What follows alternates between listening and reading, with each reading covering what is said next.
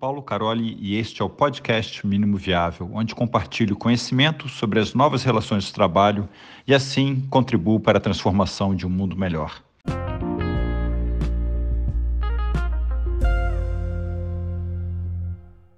Já temos nossa primeira pergunta. Quais são as principais dores dos clientes de dados na sua empresa? Por Ricardo Sardenberg, seja bem-vindo. Obrigado. Alessandra Mendonça e Paulo. Obrigada, Carol. Muito obrigado, Duda. Olá, olá a todos. Eu queria me apresentar aqui rapidamente. Primeiro dizer que eu estou muito feliz com esse evento, essa oportunidade de trocar ideias, né, e aprender juntos. Eu sou Ricardo Sardenberg e atuo na área de software é, há muitos anos. Estou aqui nos Estados Unidos há mais de 20 anos. Comecei no Brasil na HP, fiz Unicamp, HP, vim aqui para o Vale é, do Silício em, no ano 2000 e continuo. Primeiro fui para Seattle e recentemente eu vim para Flórida movimento novo, tem bastante gente de, de Big Tech vindo para Flórida. E recentemente é, atuei em, em, várias Big Techs, a última foi a Oracle, e agora eu já me juntei à Stone de pagamentos, né, da maquininha verde, é, que é uma fintech brasileira é, que está impactando o Brasil, e eu estou muito feliz com esse desafio. E, e, parte desse desafio está relacionado a dados. Né? É, na Estônia, nós estamos crescendo 100% ao ano, com 2 milhões de clientes, um volume de dados muito grande, e eu vou comentar daqui a pouco sobre as dores que a gente tem, e a gente vai falar sobre opções e o que nós estamos fazendo para eliminar essas dores. Legal. Pessoal, me chamo Alessandra, é, sou arquiteta de dados, atualmente eu estou na Leroy Merlin, sempre fui da área de dados, desde sair da faculdade, já comecei a atuar na área de arquitetura, estou aí há mais de 15 anos dentro da área, adoro o assunto, tenho muitas perguntas também, é, acho que essa troca vai ser muito rica para escutar de outras empresas, os desafios, acho que a área ela muda muito rápido, e se a gente não faz essa troca constante, a gente acaba ficando para trás. Então, obrigada pela oportunidade aí, Carol, pessoal. É, muito legal. Tudo bom, pessoal? Eu sou Paulo Caroli. É, ó, sou né, amigo do Ricardo, conheci o Ricardo lá no Vale do Silício. Eu, eu sou do, de agilidade, métodos ágeis, né? É, lá no Vale do Silício já usava isso. Conheci o Ricardo lá naquela época. É, conheci a Alessandra dando um workshop de Data Mesh. Eu atuo muito com produtos digitais, né? Sou autor de Incept, trabalho muito com esse início de produto digital. E de uns anos para cá, eu tenho trabalhado em muitos é, projetos e produtos de dados, por isso meu interesse nesse bate-papo, por isso que eu estou com vocês hoje. E vamos para essa primeira pergunta. Ricardo e Alessandra, né, vocês que estão em duas empresas que eu sei que lidam com muito dados, isso é uma área essencial para vocês, quais são as principais dores é, na Stone e na Leroy Merlin, quando a gente conversa sobre dados? Tá, Deixa eu começar, eu vou só, só para dar um pouco de perspectiva, porque eu tenho um bocado de estrada, né? Quando eu saí da Unicamp e eu entrei na HP, né? Isso já tem aí mais de 30 anos, cara. Naquela época, dados eram um desafio. Para vocês terem uma ideia, quando eu entrei na HP saindo da Unicamp, eu mapeei, eu fiz o DFD, né, o diagrama de fluxo de dados, o, o modelo entidade e relacionamento de toda entidade de manufatura da HP no Brasil que foi um trabalho enorme, e fiz, fiz um trabalho de colocar o mapeamento num case. Quem lembra do case? Computer Aided Software uhum. Engineering, né? E, e foi um trabalho enorme que ajudou, mas que de certa forma foi frustrante, né? Então assim a gente conseguiu avançar na época alguma coisa, mas sem dúvida não chegou perto das expectativas, né? E hoje, tantos anos depois, eu estou na Estônia, então na Estônia nós estamos com 2 milhões de clientes, né? A gente faz o recebimento de pagamentos, né? A gente tem esse transacional e cartão de crédito, de débito, a gente faz antecipação de pagamento, a gente tem seguro, tem uma série de, de produtos. E então a gente já tem um volume com, é, grande, estamos com 10 anos de transações, né? 2 milhões de clientes crescendo 100% é, ao ano, né, mais de 100% na verdade, e com novos é, produtos e negócios, né? Porque na Estônia a gente está comprando companhias, né? Uma delas foi a Lynx, que é uma líder do varejo do Brasil, né? 46% do market share do Brasil nós compramos. E a Lynx já vinha comprando outras empresas. Então, na verdade, quando a gente comprou a Lynx, a gente já comprou várias empresas. E cada uma tem um stack de dados, tem ambientes, né? Então, quando a Lynx veio, ela não estava totalmente integrada. Nós compramos outras empresas e estamos criando feature, etc. E então eu entrei recentemente na, na Stone, temos esse desafio de continuar crescendo, porque a oportunidade de crescimento que a gente tem é enorme e estamos crescendo, mas a questão de dados é uma grande dor, porque nós temos aquela questão, né, que vocês conhecem a questão de volume, os três vezes lá, né? O volume, a velocidade e a variedade dos dados, né?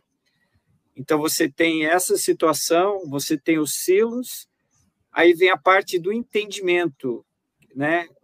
Qual é a qualidade dos dados? Quem entende os dados, né? Quais são os domains? Então, por exemplo, hoje na Estônia a gente não tem domains mapeados, né?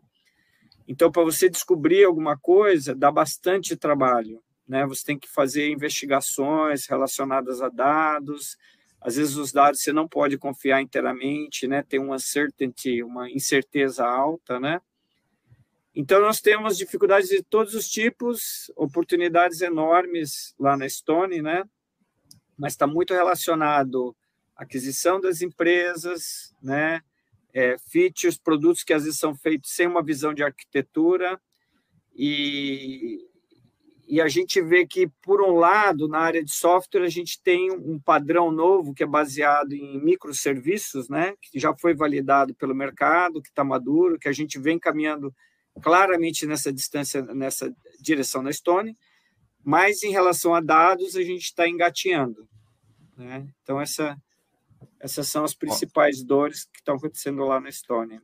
Alessandro, te peço desculpa, já vou pular aqui, que o Ricardo tocou no assunto que eu acho que é a principal dor, tá? E eu, como consultor, eu passo muita organização para, é, muito em discovery inceptions de produtos de dados, e eu vejo isso como uma dor muito grande, porque microserviços a gente evoluiu, tá? Então, a gente já conseguiu quebrar um monolito e trabalhar com microserviços. Só que o problema é que dado ainda estava centralizado. Exato. Se, seja o warehouse, seja o data lake, a gente só ficou mudando, botou na nuvem, mas continuava centralizado. E, e, o Ricardo falou exatamente o problema, que os domínios não estão bem mapeados. E a gente, a maior dificuldade que a gente tem agora é que a gente precisa mapear os domínios e pensar, aí é o data thinking para dado, para o domínio, para a área que vai ter aquele conhecimento para a gente ter melhor, é, melhor insights que o dado pode prover. Não indo num lake, não tendo data scientists, que são as pessoas que vão saber mexer no lake, né, que já virou um pântano. Vai ter que ser cada domínio, cada, cada business unit é um domínio, dentro dela tem times né, multifuncionais que conseguem cuidar né, de um pedacinho de dados, né, o que a gente chama de produto de dados. Esse, para mim, é o maior desafio. Onde eu passo, as empresas estão tentando fazer isso, mas é bem difícil.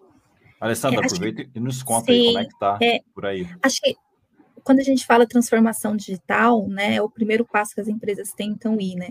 E eu vejo que precisa passar por isso para ir para uma transformação de dados.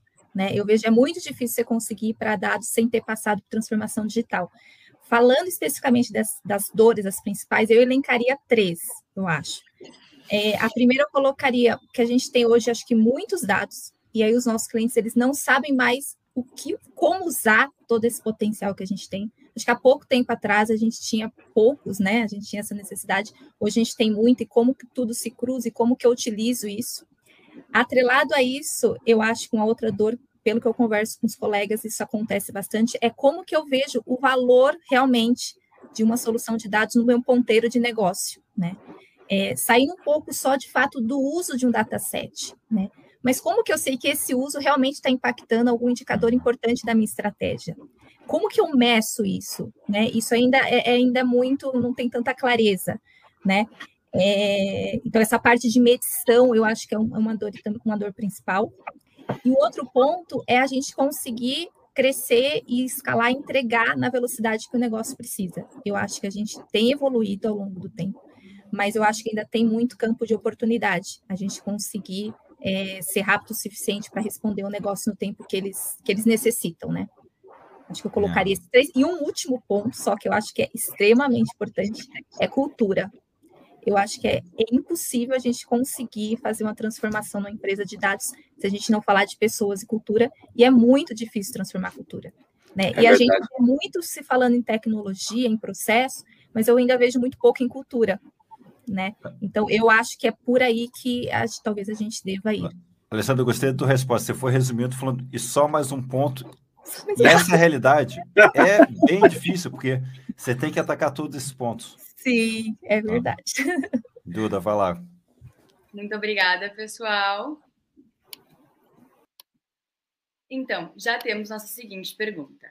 Quais opções você está considerando para solucionar suas dores na área de dados?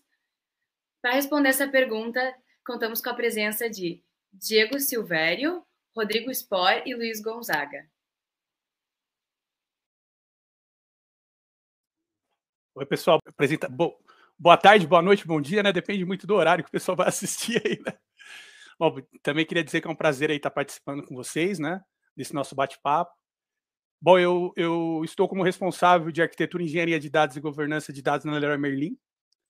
Tá? Então, eu venho de uma área de produto também, então venho uma área de sistemas, de produto de negócio, muito mais voltado também para o varejo de material de construção da Leroy, não é? Mas também tive minha carreira passando por consultorias, né? passei por algumas consultorias trabalhando com RPs, projetos.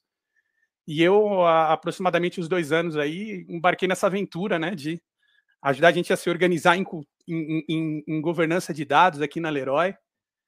E vamos lá, vamos, vamos passar aí para a gente se apresentar um pouco e a gente discutir um pouco esse tema aí.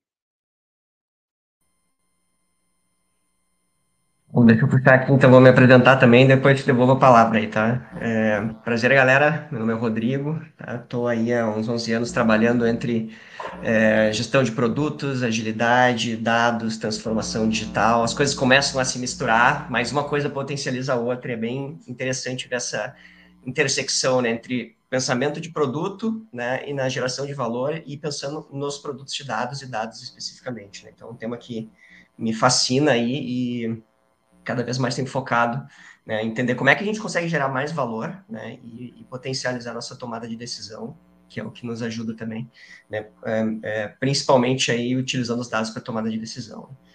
Vou passar aí para o Luiz, né? Não consigo ler teu nome tudo. Boa. É, então, prazer, pessoal. Eu sou Luiz Gonzaga. Eu estou já uns 4, 5 anos trabalhando com produto, os últimos dois anos trabalhando com produto dentro dos times de dados. Então, último um ano e oito meses, nove meses, eu estava no time de engenharia de dados no iFuji, liderando o produto lá.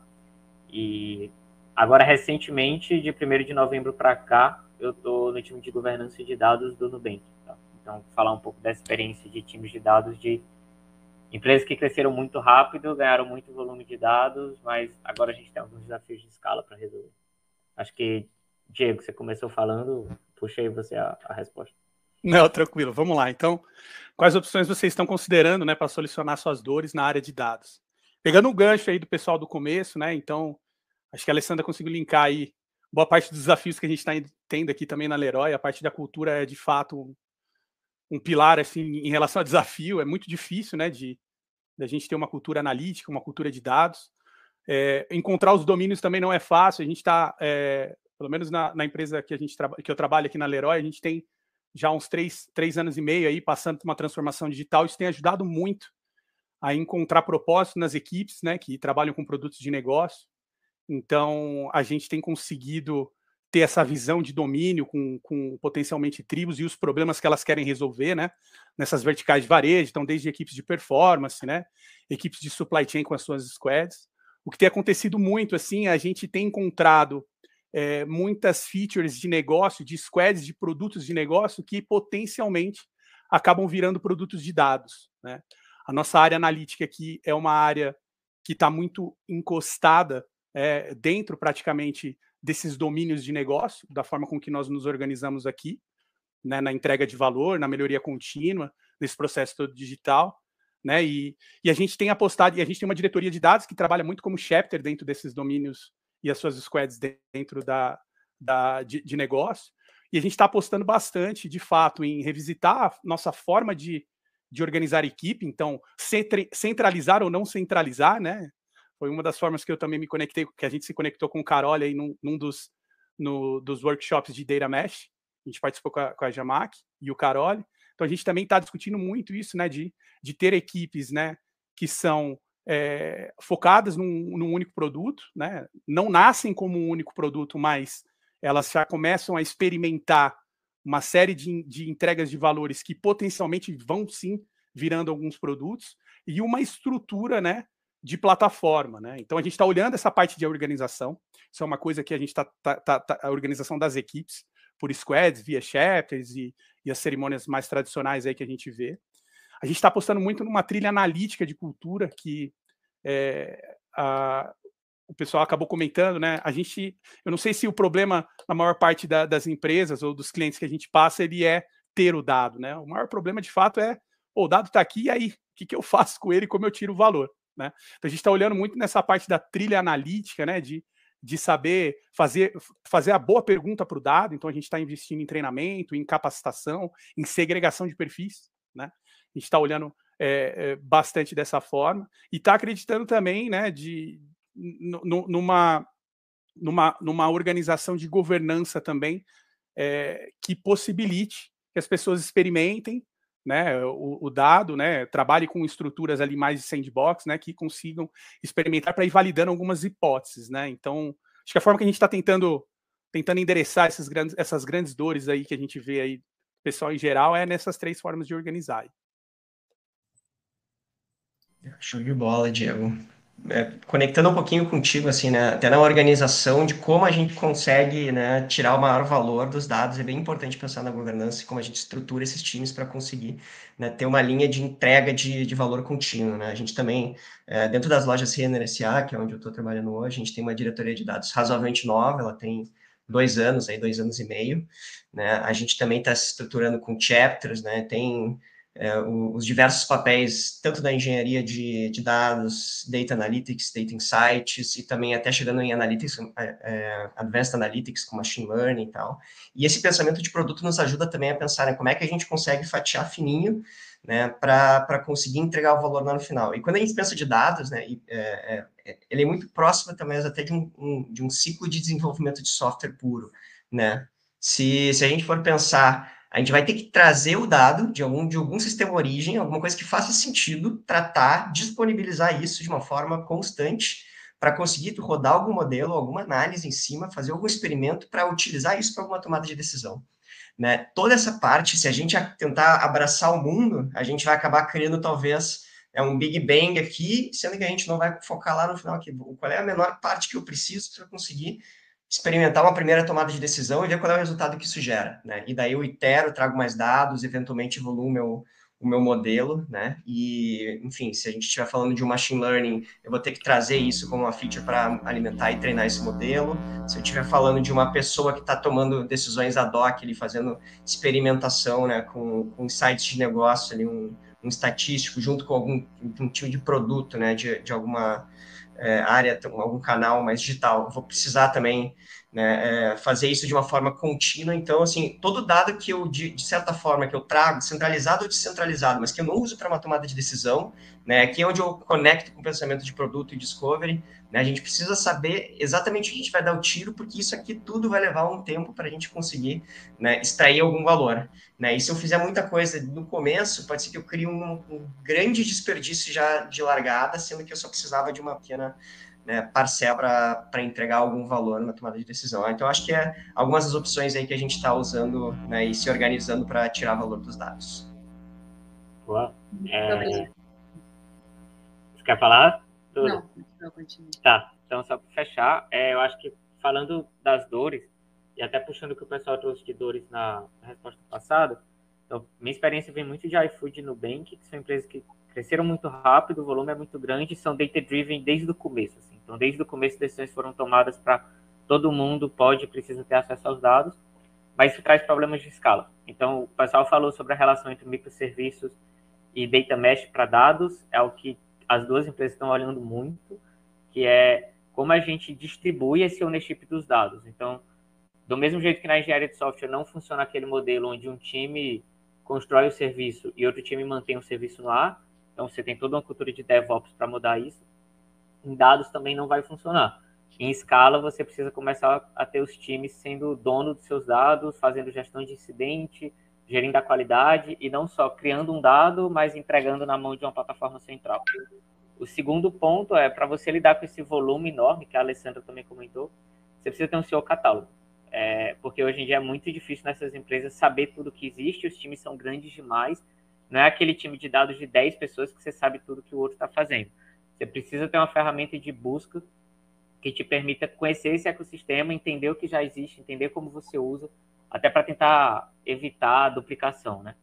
E acho que o último ponto que eu vejo também nas duas empresas é plataformas que cresceram para tornar o usuário mais técnico, mais produtivo possível, e que a gente coloca os, os, usuários não muito técnicos dentro dela e os usuários não muito técnicos dão um jeito, mas não é o melhor dos mundos. A gente precisa tentar pensar como também fazer o usuário menos técnico participar mais é, e, e, ter acesso mais rápido, sabe? É, a, gente viu muitas vezes é, tentativas de fazer o usuário menos técnico aprender várias coisas e aí você meio que é, mata o propósito, porque é um usuário de negócio e ele tem que quase virar um analista de dados. E aí não, não escala. Então você precisa pensar também em soluções mais simples. Assim, a gente está olhando para, é, inclusive, os times de dados entenderem como fazer soluções mais self-service para que os analistas de negócio consigam se virar mais e pedir menos e os times de dados consigam fazer soluções mais, mais escaláveis. Muito obrigada, pessoal.